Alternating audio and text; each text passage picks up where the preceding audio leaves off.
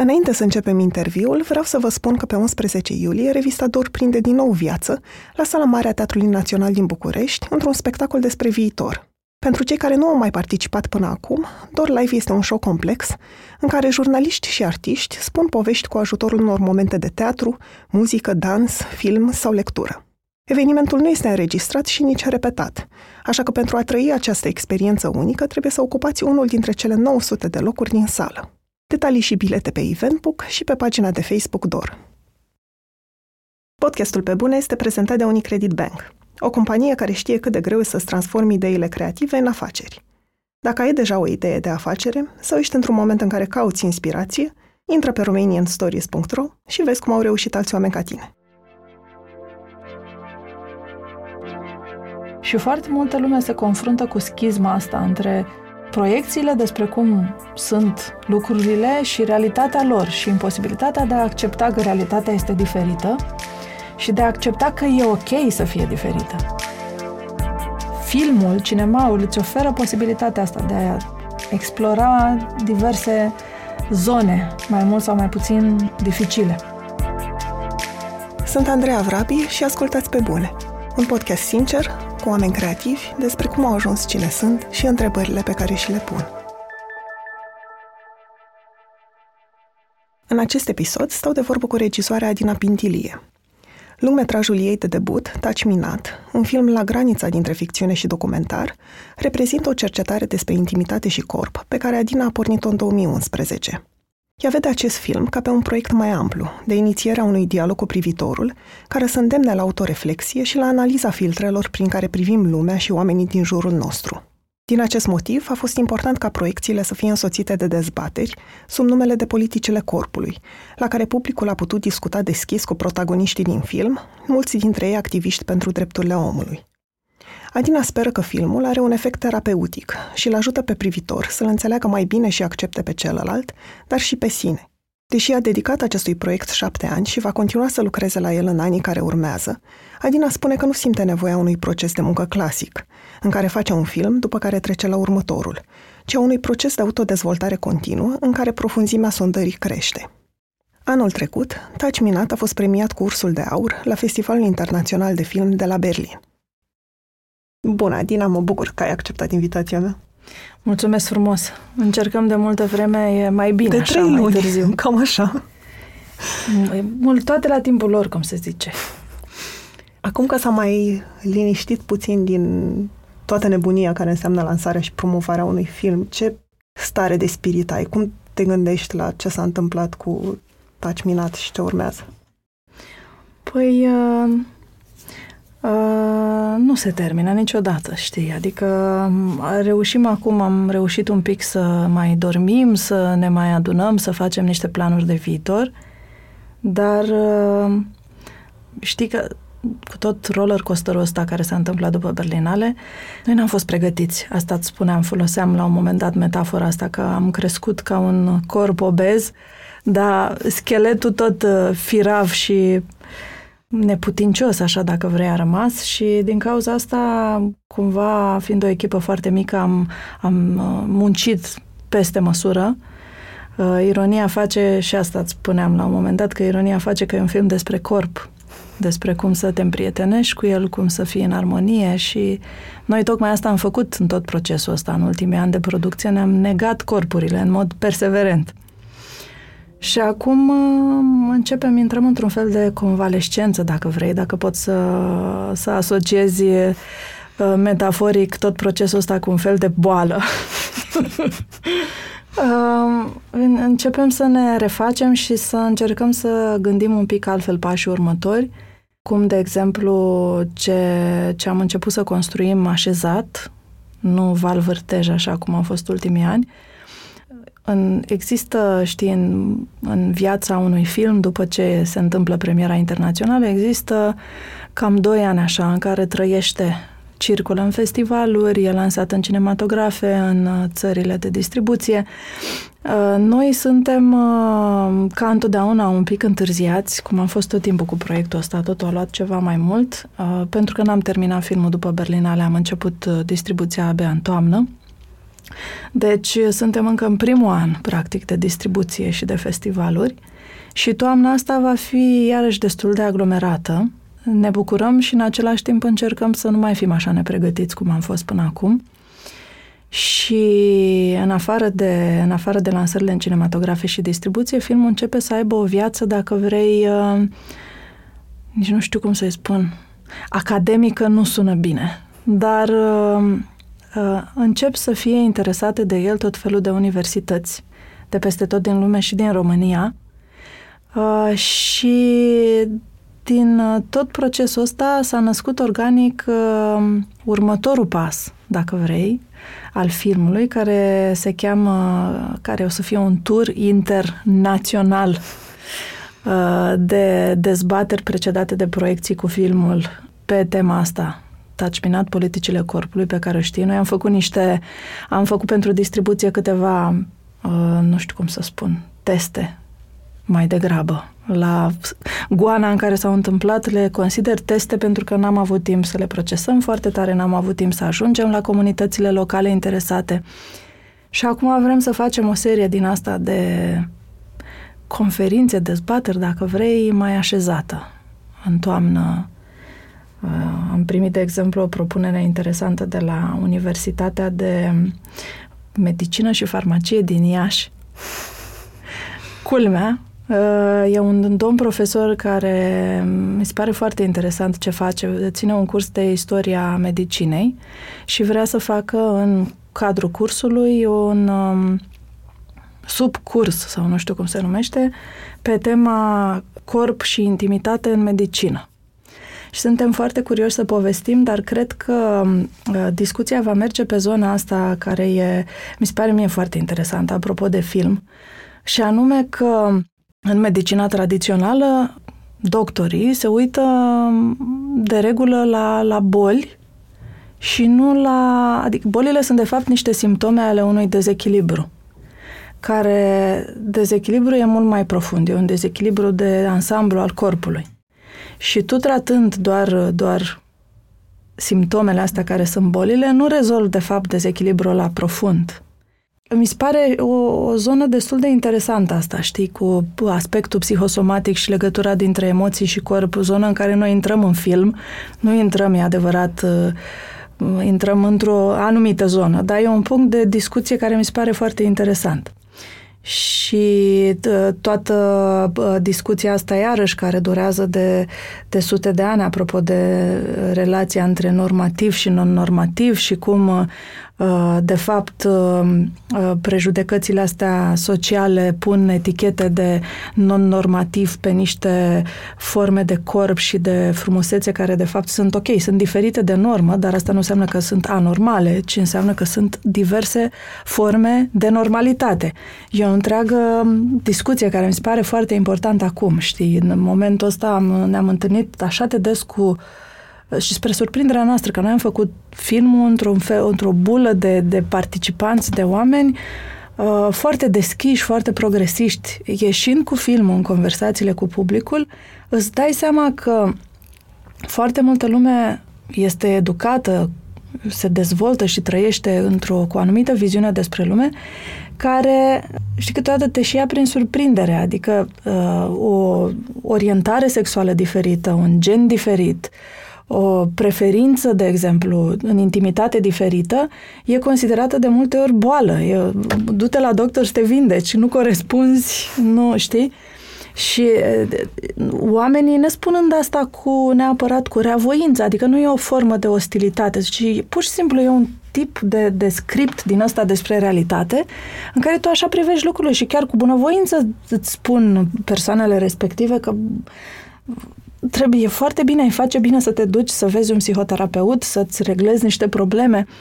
Uh, și de asta mi se pare că toată discuția asta despre diferență, despre m, dreptul de a fi diferit de o uh, structură prestabilită, mi se pare foarte importantă. Asta mai și eu să te întreb. Cum crezi că ne afectează faptul că nu, ca oameni și ca societate, că nu discutăm deschis despre mm, intimitate, sexualitate, corp. Știi, asta Am avut uh, uh, conversația asta de câteva ori uh, în momente cheie din viața filmului. A trebuit să argumentez de ce un film ca ăsta și o cercetare artistică pe, pe zona asta este urgentă, urgent necesară în zilele noastre, având în vedere că sunt lucruri mult mai grave care se întâmplă peste tot în lume, vezi războaie, vezi nedreptăți sociale, vezi abuzuri, vezi situația femeilor în, în Middle East. Și, și mi se aduceau tot felul de, de argumente de tipul ăsta. Și țin minte și acum că am avut o coproducătorul nostru francez, Filip Avril, a avut la un moment dat un discurs foarte fain pe tema asta, în care povestea exact ideea asta care vine, de, psihanaliza o știe de mai bine de 100 de ani, și anume că sursa agresivității, a conflictelor, a nebuniilor ăstora care se întâmplă peste tot în lume, vine exact din intimitate, din relațiile intime, din felul în care relaționează părinți, copii, parteneri în cuplu. Toate lucrurile astea au un impact, uh, uh, mai ales în primii ani de viață, au un impact formativ major. Intimitatea, cea din primii ani de viață, îți va influența intimitatea în diversele etape de, de dezvoltare ca adult. Și dacă lucrurile au fost dezechilibrate acolo, felul în care tu relaționezi cu celălalt și implicit la nivel de comunitate o să fie profund afectat. Cum să zic, filtru prin care vezi lumea, prin care percepi, îl percepi pe celălalt, e afectat, dacă, dacă e transformat de tipul ăsta de experiență personală. Adică realitatea este așa cum o vezi tu. Realitatea în mod obiectiv, nici nu știu dacă există, există o doză de obiectivitate, dar felul în care percepem noi realitatea influențează foarte mult relațiile pe care le avem și cu noi personal și cu ceilalți. Și din cauza asta, intimitatea și corpul sunt implicit, uh, devin implicit politice. Știi, și am mai, mai avut și discuția asta că filmul ăsta, de fapt, n-a fost niciodată n-a fost construit cu un uh, scop politic, dar că, de fapt, investigația devine implicit politică în măsura în care, uh, dacă te uiți acum în jur, toate, toate lucrurile astea care țin de mm, diverse forme de agresivitate, discriminare, extremă dreaptă, discursuri din astea care, despre care nu-ți vine să crezi că mai pot exista, știi? Adică în, în istorie au existat niște perioade din astea negre uh, și vezi că astăzi, în perioada noastră cea mai progresistă din toate timpurile, reapar discursurile astea care și nu, nu-ți vine să crezi. Eu, mi se pare un regres din ăsta extraordinar să poți în ziua de astăzi să faci parte dintr-o, să mai fi sedus de discursurile astea de, de extremă dreaptă. Ei, și, și toate lucrurile astea, dacă te gândești, ce pun sub semnul întrebării? Chestii care țin de corp, orientarea sexuală, genul, uh, originea. Toate lucrurile astea sunt, o, practic, presupun o invazie a spațiului tău personal, care e corpul. Și care corpul e o chestie, nu e doar corpul fizic, e o un lucru cu mai multe leere și nu știu unde se termină, știi, în întâlnirea dintre mine și tine, unde se termină corpul meu, unde începe corpul tău, zona asta de negociere e foarte importantă. Culoarea pielii, iarăși, știi? Deci toate lucrurile astea sunt ce lucruri mai sunt puse în discuție? Toate, exact, toate chestiile astea care sunt la baza discriminărilor sunt, sunt, sunt legate de corp, într-o formă sau alta. Podcastul Pe Bune e prezentat de Unicredit Bank, o companie care investește în proiecte care aduc schimbare. Acum 12 ani, Unicredit Bank a început să sprijine comunitatea creativă românească. Astăzi, continuă să ajute și să inspire oameni și inițiative cu impact pozitiv în comunitățile în care activează. De la programul Teach for Romania, care sprijină tineri să devină lideri în educație, până la Academia Minților Creative – care oferă antreprenorilor toate informațiile de care au nevoie pentru a-și pune în aplicare ideile de afaceri. Unicredit Bank, banca pentru lucrurile care contează. Asta mă face să mă întreb dacă crezi că filmul poate provoca o schimbare sau tocmai pentru că nu crezi că un simplu film poate duce la o schimbare reală, așa au apărut și dezbaterile politicele corpului în ce moment din tot procesul a apărut și ideea sau nevoia de a avea niște discuții cu privitorii? Filmul, per se, din primul, încă de, de la început, a fost conceput ca un dialog cu privitorul. încă de la început n-a fost un... Uh, n-a fost o poveste în sensul de narațiune clasică, ci a fost conceput ca un fel de, de proces din asta de cercetare uh, interioară, dar și relațională și formal, dacă vrei, uh, a fost construit pe parcurs, în timpul procesului ăsta de cercetare, s-a născut conceptul ăsta de dialog cu privitorul direct. Adică nu e doar o cercetare pe care o facem noi, între noi, autist, așa, într-o bulă, ci e și un, un fel de invita, invitație, invitare a spectatorului uh, în același tip de proces autoreflexiv. Și cumva, din punct de vedere limbaj cinematografic, asta a fost un, uh, o provocare foarte mare. Cum să faci ca privitorul să nu rămână pur și simplu un spectator pasiv acolo într-o uh, realitate paralelă cu realitatea ta din film. Cum să-l aduci lângă tine, cum să-l faci să treacă prin același tip de, de proces.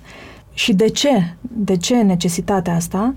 Mergem și mai înapoi la cum s-a născut, de fapt, proiectul, undeva prin 2010-2011. A fost foarte important pentru mine ca toți oamenii cu care am lucrat în film să fie, să simt că au nu doar o motivație foarte puternică să fie lângă mine, ci și au dimensiunea asta de... Pentru că făcând cercetarea prin cinema înseamnă că implicit e un act de comunicare. Deci fiecare dintre ei a trebuit să simt că au o motivație de a dialoga, de a transmite ceva către posibilul spectator. Deci fiecare dintre ei, dacă și dacă citești un pic mai, dacă afli un pic mai mult despre ei și dacă stai de vorbă cu ei, o să vezi că vin din uh, diverse zone care, um, jumate așa, dintre ei vin din zona de activism, uh, Cristian și Grit, de exemplu, încă înainte de proiect și acum în continuare sunt foarte activ pe zona asta de drepturile omului, drepturile persoanelor cu corpuri diferite de normă. Ce e foarte important pentru ei e ideea asta de incluziune la toate nivelurile. E adevărat că au un focus particular pe zona de intimitate și dizabilitate, sexualitate și dizabilitate, dar în afară de focusul ăsta, ce este foarte, foarte important pentru, pentru ei? Și o să vezi că dacă povestim cu ei prin țară o să aducă lucrul ăsta în discuție, este necesitatea asta de iarăși că vorbim de filtru prin care vezi lumea, de reajustare a percepției generale asupra persoanelor cu corpuri diferite de normă, pentru că și am ajuns la un moment dat la discuția asta pornind de la însăși noțiunea de dizabilitate. Uh, că e o întreagă controversă cum e mai uh, corect, politically corect, să numești persoanele cu dizabilități. Handicap este foarte ofensator pentru ei, dizabilitate este utilizabil, dar și noțiunea de dizabilitate are niște neajunsuri, pentru că în momentul în care spui dizabilitate, înseamnă că tu îl plasezi pe respectiva, pe, plasezi pe respectiva persoană într-o poziție de inferioritate și de lipsă. Lipsă, noțiunea de lipsă, în condițiile în care uh, statusul de dorit ar fi cel în care nu există lipsa, așa zisa normalitate. Deci normal versus anormal, din nou, aceeași, același filtru. Ei, și el argumenta că o denumire foarte uh, potrivită, mai potrivită, ar fi corpuri cu abilități diferite. Și că, de fapt, el per se nu este disabled, ci societatea îl face să fie disabled prin faptul că nu uh, tratează tipul lui de corp la fel cum tratează toate celelalte tipuri de corpuri. Tratează în mod diferit, nu oferă aceleași posibilități de transport, de acces, de... Și asta mi se pare, deci mi se pare un discurs absolut just. Eu, asta spunea, eu nu percep corpul meu ca, un corp, ca pe un corp, eu nu am o noțiune a unui alt tip de corp. Pentru mine corpul ăsta reprezintă normalitatea. Și asta, deci asta mi se pare o discuție foarte interesantă, de schimbarea percepției. Mai mult decât lucrurile practice pe care le faci de multe ori, nu știu, construiești rampe, construiești uh, toalete accesibile, ci schimbarea perspectivei. Cum poți tu să privești realitatea din perspectiva celuilalt? Și asta este în miezul filmului, dacă vrei. Nu ține numai de zona asta în care funcționează Cristian și Grit. Uh, schimbarea asta de percepție e cea mai dificilă, pentru că, într-adevăr, cu condescendență și cu compasiune, compasiunea și, cu, și empatia sunt două lucruri diferite. Compasiunea presupune un fel de, nu știu, nu i-aș zice milă, dar un fel de, e un alt tip de relaționare. Uh, nu ești tu în pielea celuilalt, ești tu care îl înțelegi pe celălalt și îl ajuți pentru că ești generos și pentru că ești un bun, nu știu, cetățean, om, creștin. Și tot o senzație de superioritate. Dar e tot un fel de raport din ăsta de superioritate. Ei, ideea ar fi cumva să să schimbi perspectiva, dacă să, să o schimbi în modul de, la modul să, o, să faci schimb de locuri, să poți să te pui exact în pielea celuilalt, din perspectiva, din punctul ăsta de vedere.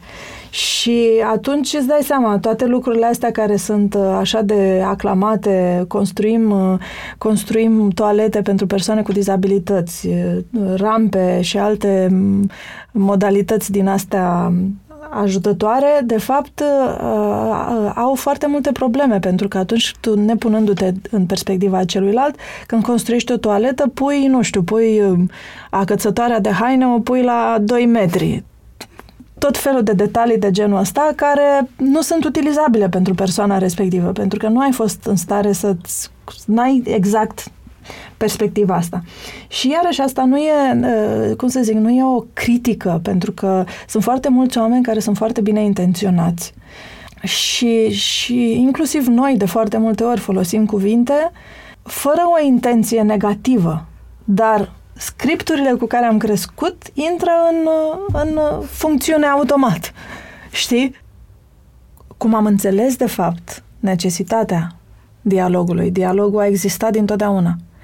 Odată că participanții la proiect au pornit cu o necesitate de a avea un dialog, uh, mai mult sau mai puțin conștient, unii dintre ei foarte articulat, cum e Cristian, încă de la început, alții pe parcurs și-au dezvoltat ideile, dar e clar că în momentul în care au intrat în joc, aveau o nevoie de a împărtăși ceva cu, cu lumea și cu privitorii.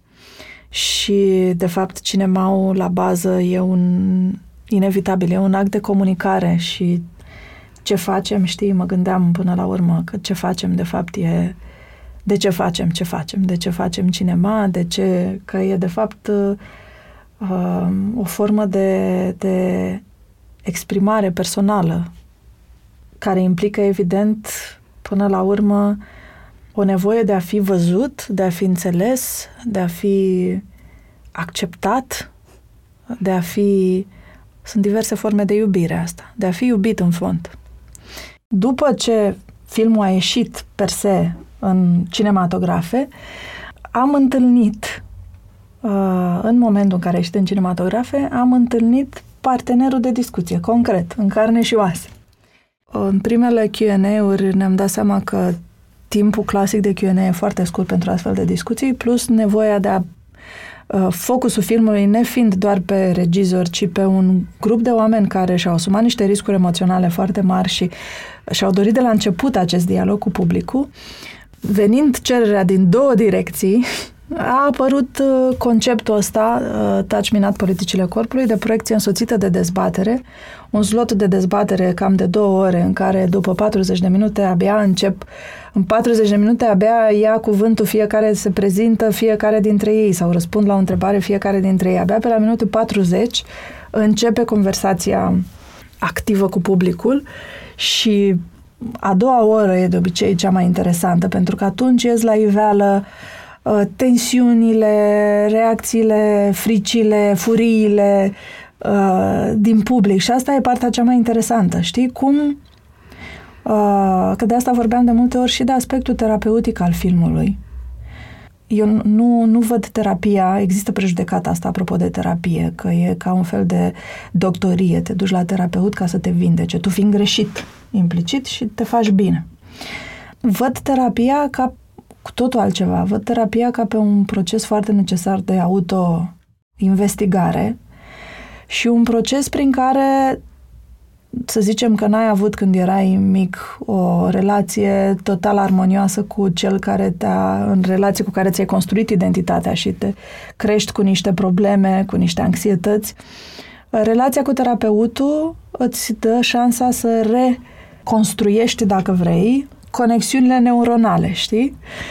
Te re, îți reajustezi viziunea despre lume, relaționarea, toate lucrurile astea. Și cumva în sensul ăsta, filmul, pentru noi toți și după aia și întâlnirile, cred, cu destul de multă lume uh, și conversațiile pe care personajele din film le-au putut avea cu oamenii, cred că au avut cel puțin un potențial terapeutic. Și sunt uh, foarte mulți oameni care, de exemplu, pentru care filmul are un, uh, asupra cărora filmul are un impact foarte important în zona asta de autoacceptare. Știi? Dincolo de acceptarea celuilalt de foarte, foarte multă lume, pentru că noi creștem cu anumite și, și cu noi, și cu mine s-a întâmplat asta, fundamental în film. Știi, creștem cu anumite așteptări despre cum trebuie să fim. Despre cum e frumusețea, fericirea, relaționarea, toate lucrurile astea. Și dacă felul în care îți trăiești tu realitatea și relațiile, observ că nu corespunde acestei noțiuni de normalitate cu care tu te-ai dezvoltat, e o dramă imensă, pentru că poți să crezi în momentul ăsta despre tine că nu ești ok, ești fundamental greșit, nu ai organul necesar pentru intimitate, nu ai talentul. Cred că fiecare dintre noi, la anumite niveluri, se simte sau a trăit sau trăiește experiența de a fi un outsider, de a nu se putea adapta Uh, nu zic de societate în general, ci de a nu se adapta așteptărilor pe care, pe care le, le avem noi despre noi.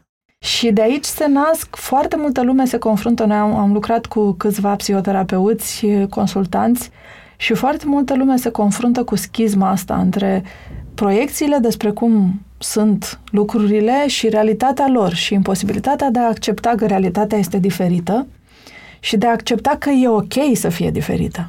Uh, și de aici se nasc nevroze, psihoze, depresii, foarte multe, foarte multe probleme. Pentru tine?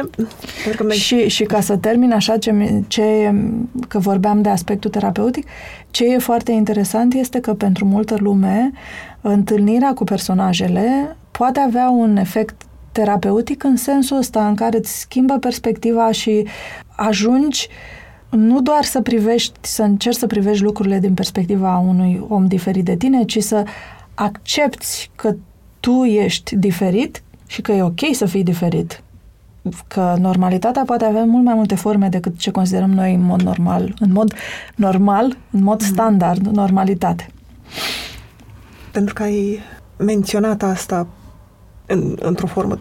Tu ce ziduri sau filtre simți că ai reușit să interioare ai reușit să dobori lucrând la filmul ăsta și unde mai ai de lucrat? Oh, dacă s-ar putea cuantifica. Îți dai seama.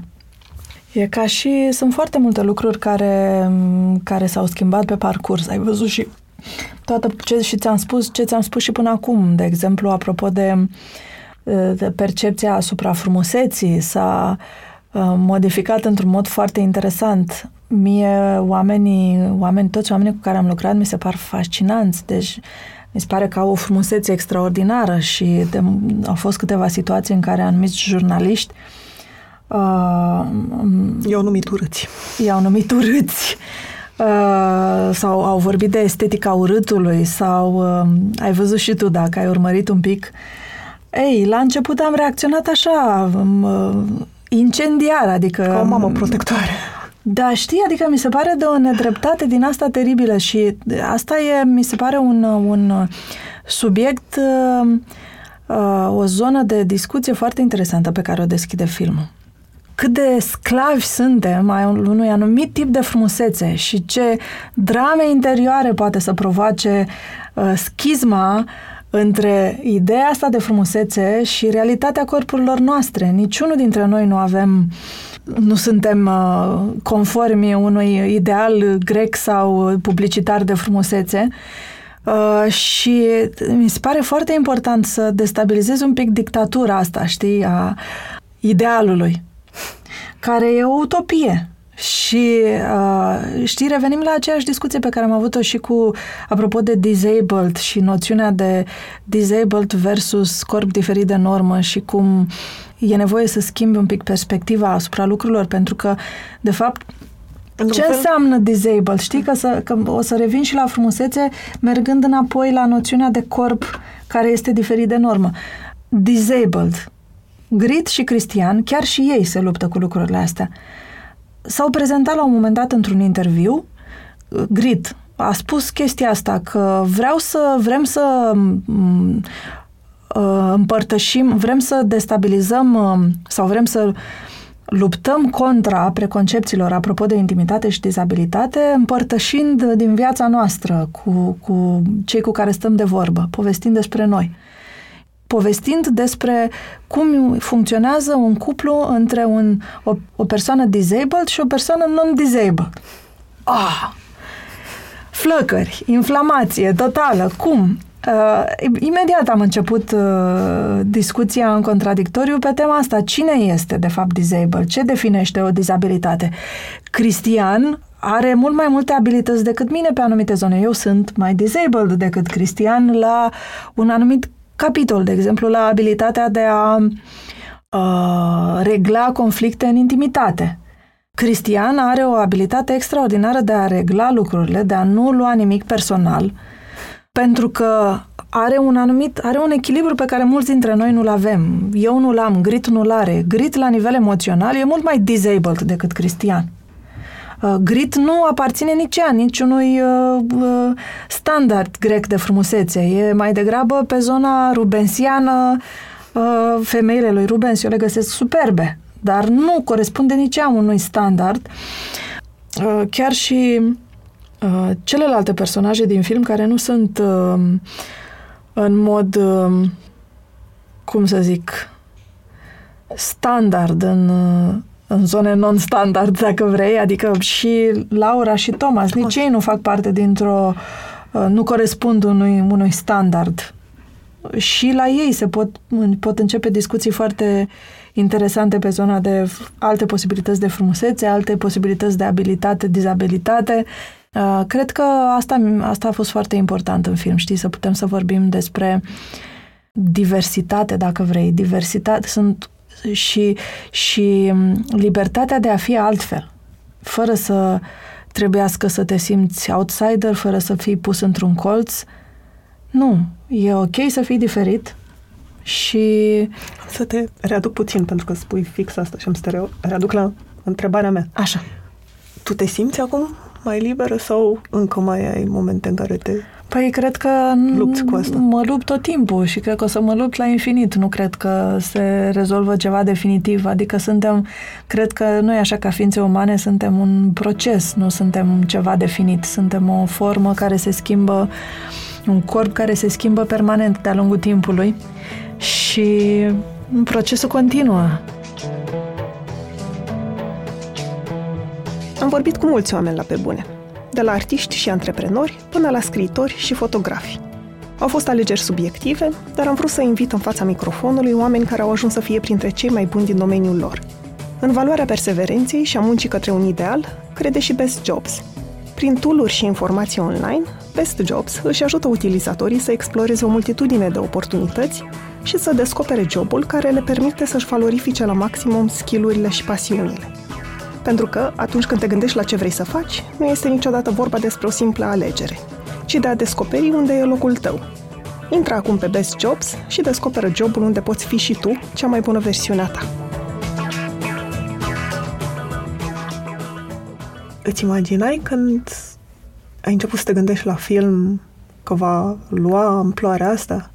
Păi știi cum a fost cu filmul ăsta, nu prea fiind o cercetare prin însăși natura cercetării, nu știi ce urmează, adică pornești cu conceptul de explorare și de deschidere față de necunoscut.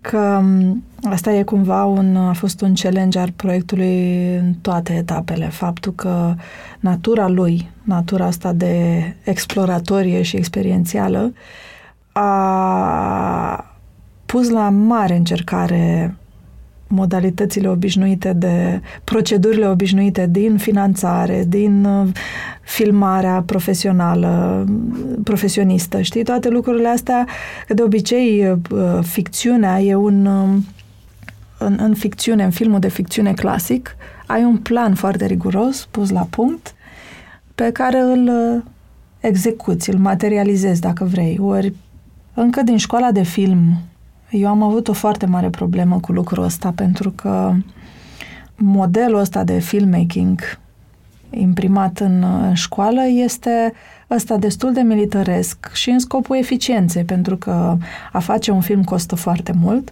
și din cauza asta e foarte important să fii bine pregătit, să știi exact, de multe ori lucram cu storyboard-uri pentru că lucram pe peliculă de 35 de mm sau 16 mm, foarte limitată, nu aveam nici măcar trei duble, aveam două duble, trebuia să știi foarte precis, să ai desenat filmul pe hârtie, cronometrat.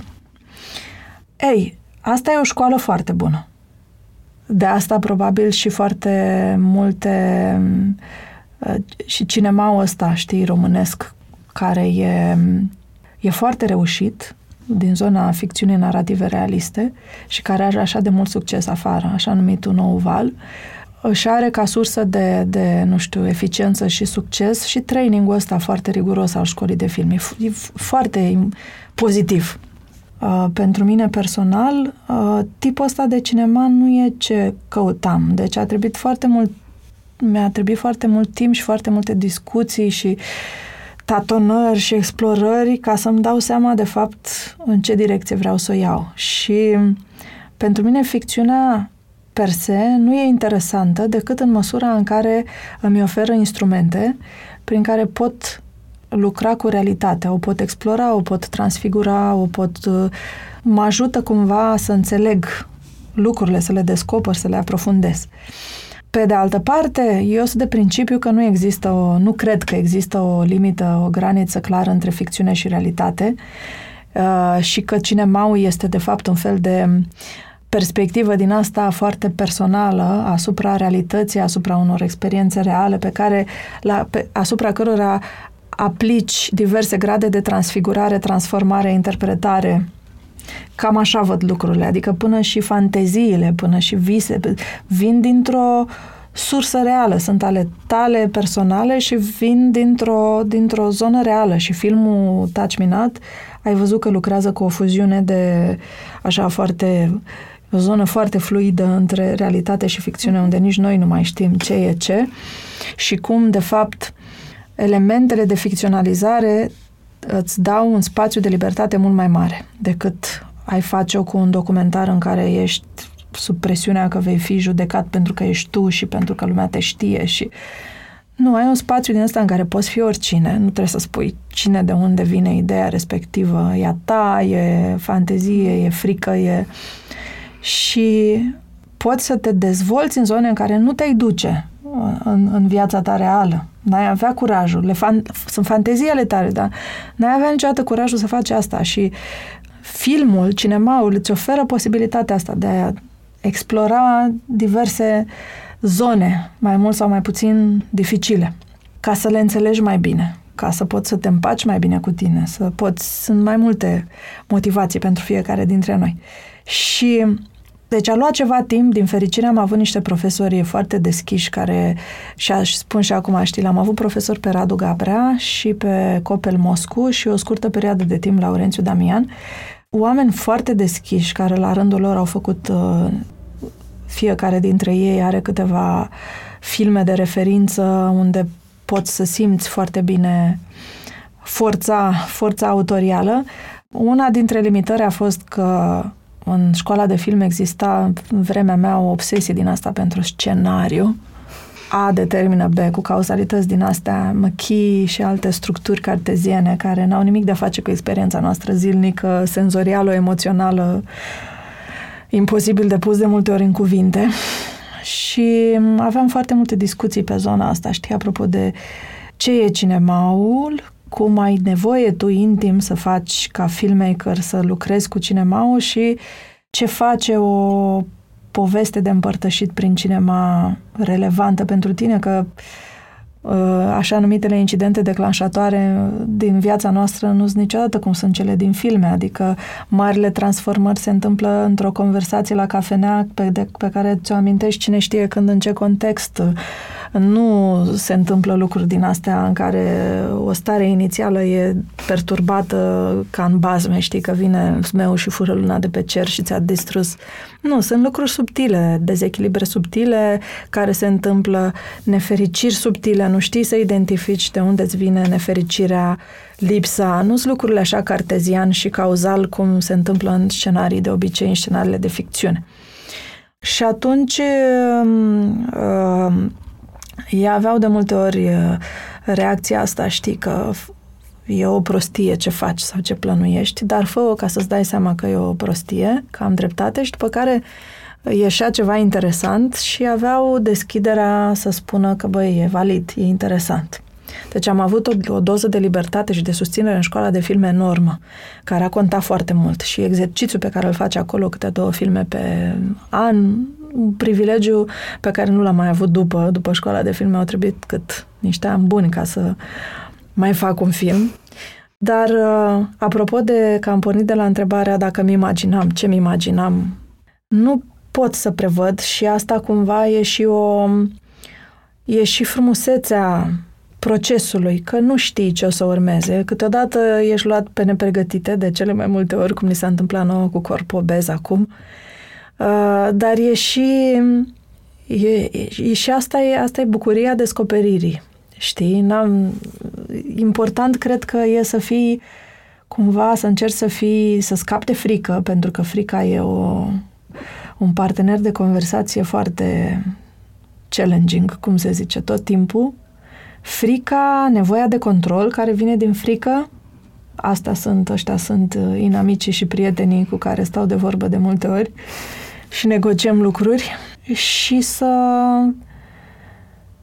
știi, să poți să vezi, să fii deschis la ce se întâmplă, că de fapt la noi lucrurile care apar în proces uh, apar, e o, e o relație permanentă între cinema și realitate, dacă vrei, adică cinema influențează realitatea, dar realitatea influențează foarte mult pașii noștri în procesul ăsta de cercetare cinematografică. E un dans din ăsta permanent și asta e frumusețea procesului. Pe de altă parte, e înspăimântător pentru toată lumea și trebuie să găsești practic o formă în care să Uh, de coexistență între între rigurozitate și uh, precizie și calcul și bugetare și finanțare și în același timp să fii capabil să lași un spațiu enorm de libertate în structură, în incubatorul ăsta pe care îl construiești, spațiu suficient de libertate care să permită miracolul, descoperirea.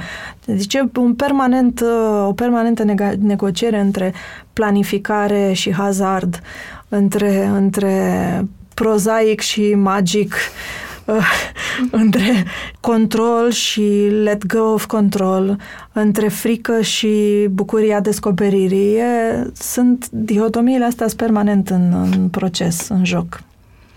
Pentru că văd că mai există planuri pentru mulți ani cu proiectul ăsta și pentru că ai menționat și tu la început că ai început să lucrezi la film în 2011 ce înseamnă să te să ai în minte o idee atât de mult timp? Cum te consumă ca om creativ?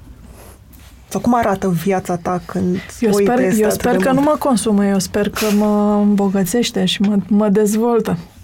Mă ajută să, a, să cresc. Cred că știi că unul dintre challenge-urile astea foarte mari, existențiale, dacă vrei, este că, de fapt, știi, oricum e foarte nedrept.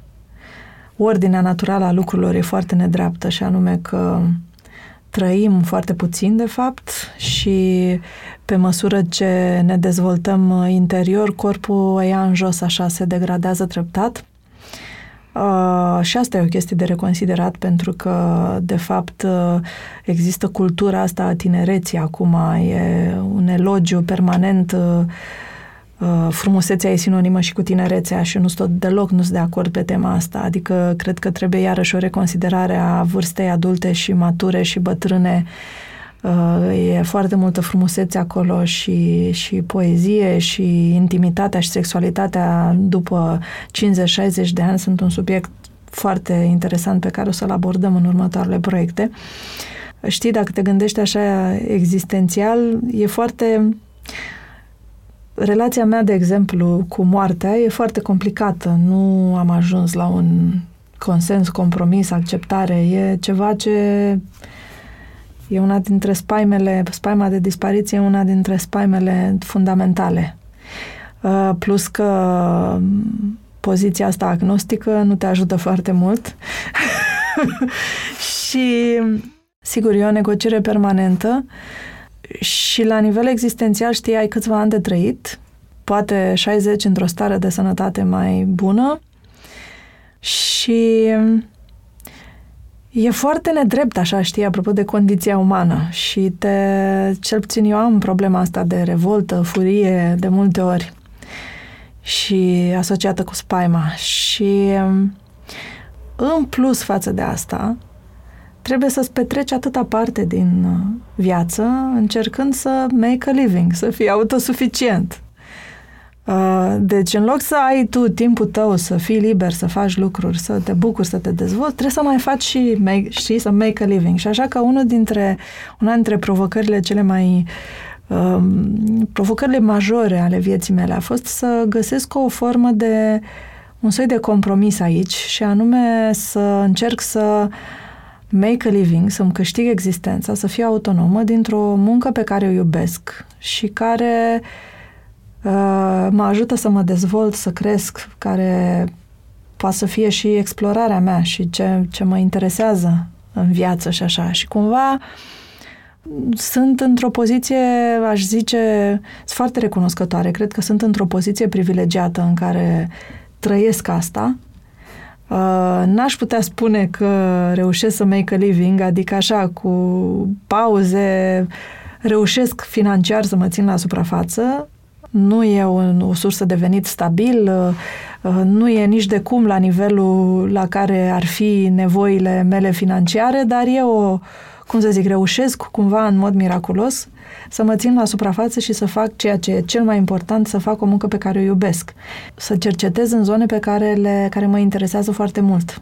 Și sigur că asta e, munca devine și un soi de proces de dezvoltare personală, de autodescoperire, de, iarăși, la modul terapeutic, de reajustarea căilor neuronale, de reajustarea percepției despre lume, devine un proces existențial, dacă vrei, munca. Și pentru că subiectul în sine de la minat și al cercetării mai mari poate trimite în atât de multe direcții, nu intervine niciodată plictiseala de subiect sau să simți că l-ai epuizat și că vrei altceva, mm. să faci un film despre altceva sau o cercetare despre altceva. Nici nu cred că poți să vorbești în termen de subiect. Nici nu gândesc neapărat în, în, în zonă de subiect. E ca și cum aș zice că viața noastră, viața mea, viața colegilor cu care lucrez este un subiect. E cumva, e, e ca și cum ai transforma sau ai, ai face o, ai crea o legătură organică între, între viața ta și procesele tale interioare și munca, expresia artistică. Și sunt, sunt intrinsec legate și atunci noțiunea asta de plictiseală sau de epuizare sau așa unui subiect, noțiunea de subiect însăși, nu cred că e aplicabilă în cazul ăsta.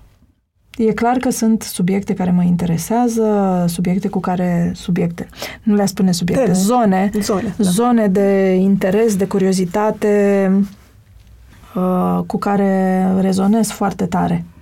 Astea sunt multe și nu cred că o viață de om e suficientă ca să le Asta explorezi. Voiam să, voiam să leg și de teama de, de moarte și mai ales când simți că viața ta este limitată și ai mai multe zone de interes, totdeauna va fi, cred că în economie se numește costul de oportunitate, adică la ce ai renunțat ca să o iei pe un drum sau să faci un proiect. Sunt toate, sunt costurile lucrurilor la care ai renunțat ca să faci acel lucru.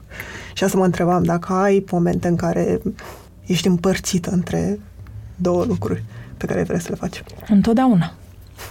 Totdeauna, până și în mod, adică ce mi-aș dori foarte tare, de exemplu, acum e un lucru imposibil, și anume să aibă ziua cam 48 de ore, așa minim, ca să pot să fac tot ce mi-aș dori să fac. Sunt foarte multe lucruri pe care îmi doresc să le fac, inclusiv viața mea personală, care din cauza de muncă multă suferă, suferă teribil. Partenerul meu de viață a avut parte de foarte puțin din timpul meu, cel puțin anul trecut a fost cumplit. Uh, și știi, ironia face că faci un proiect despre intimitate, relaționare și tu îți neci corpul, îți neci viața personală, că te pasionează așa de tare că e greu de găsit un echilibru. Deci nu, problema asta a echilibrului e, e permanentă. E permanentă și e, nu, nu cred că e doar a mea. Observ asta în viața tuturor oamenilor cu care interacționez. Sunt foarte multe lucruri interesante pe care le putem face și mi se pare că e o problemă acută în zilele noastre asta a timpului cum, cum, cum îl împarți ca să găsești un fel de echilibru. Nu știu, cred că generațiile trecute n-aveau așa problema asta. Sau nu știu. Sau nu sacrificau personalul. Munca era... Nu era așa de conectată de da, personal. Da, da. Aici la noi devine foarte conectată de personal. Se întrepătund lucrurile, mai ales când uh, Ambii parteneri sunt freelancer, lucrează într-un domeniu creativ, artistic, lucrează de acasă, nu mai e separarea între birou și casă, orele de lucru nu mai sunt 8-5 cum erau, sunt oricând, oriunde. Da, e o, e o problemă asta, găsitul echilibrului între și întotdeauna întrebarea asta, de fapt, ce e important pentru tine în aia 60 de ani pe care îi ai, Poate ești mai relaxat dacă te gândești că există o viață de apoi sau o succesiune de alte vieți sau cine știe ce alte perspective spirituale asupra existenței. Eu nu le-am eliminat. Cred că nu sunt neapărat, nu sunt, nu sunt o persoană religioasă, dar sunt o persoană preocupată de zona spirituală foarte acut. Iarăși, asta e o discuție interesantă, că nu cred în schizma instaurată de creștinism între corp și suflet, spirit, spirit. sunt uh, același lucru, corpul e spirit, spiritul e corp, dihotomiile astea care ne provoacă atâtea probleme. Uh, și asta e o discuție interesantă care apare în conversațiile politicile corpului, că ne-a adus atâtea belele, ca să zic așa, uh, construcția asta, că de fapt e o construcție, schizma, separarea între suflet și corp. Toate sunt tu ești și suflet și corp e tot acolo. Și până și celula are un suflet. Știi că există o istorie în ADN-ul fiecăruia pe care o, o, o purtăm inconștient și care se manifestă la foarte multe niveluri în uh, interacțiunile de zi cu zi, în gânduri, în felul în care vedem lumea. Există acolo în celule. Celulele au și ele un spirit. Față de începuturile tale în film, simți că taci minat întregul proiect că ai ajuns la el și pentru că nu știu că e o consecință a maturizării tale, că n-ai fi putut să scoți un proiect ca asta când ai început să faci film. Cum simți că ai ajuns la el? Din experiențele anterioare în film. Auci, păi uh, nu știu ce înseamnă maturizarea, dar e clar că tipul ăsta de proiect a necesitat timp. Știi, adică și asta, știi, mă gândeam de multe ori când zici maturizare, înseamnă că ești într-un punct uh, și te uiți cu un fel de superioritate la trecut, uh, adică ai pornit într-un punct mai jos către un mai sus. E un fel de ierarhizare valorică a vârstelor tale. Nici în asta nu cred teoretic și nici practic. adică nu-mi dau seama ierarhic, calitativ, cum e etapa asta față de cea anterioară, dar în mod clar organic e nevoie de un timp ca să sapi, să ajungi la un tip de relaționare, să descoperi lucruri și ca experiență, într-adevăr, Cred că la asta mă refer, mai nu maturizare ca om, cât maturizare ca om care muncește, ca Coacere, creator. nu știu ca da, să zic. Exact. Coacere, exact, da. Deci a, ia timp ca să se coacă fructul ăsta sau nu știu cum să-l numesc. Și e nevoie organic de timp, știi, când uh, mai aud comentarii că a durat uh, atâția ani. Cred că, de fapt, s-au întâmplat, s-au întâmplat lucrurile foarte repede și șapte ani au fost așa, au trecut ca vântul și ca gândul având în vedere tipul de proces prin care am trecut și având în vedere că nu se oprește aici, adică nu e Uh, nu e tipul de abordare clasică în care plănuiești un proiect și îl execuți. E ceva mai complex, e ca un fel de caracatiță așa care implică viețile noastre la un nivel profund și extins, dacă vrei, și timpul, de fapt, e parte din proces și asta știm.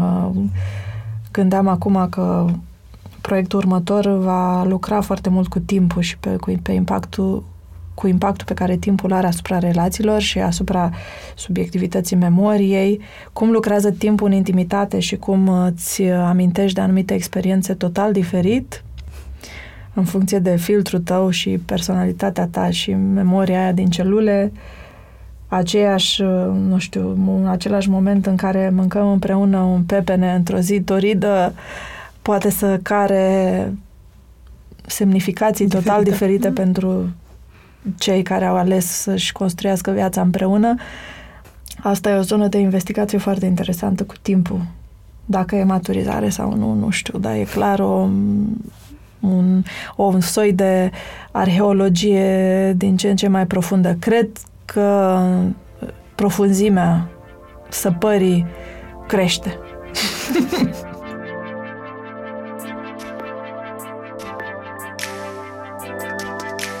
Mulțumesc că ne-ați ascultat! Pentru mai multe episoade, mergeți pe SoundCloud, iTunes, Spotify sau în orice aplicație de podcast folosiți. Pe bune este un podcast produs de Dor, editor de sunet e Horia Baldea, tema muzicală e compusă de Alex Turcu, asistent de producție e Alina Șincu. Nu uitați, dacă v-a plăcut episodul, dați-l mai departe, ca pe bune să ajungă în căștile cât mai multor oameni.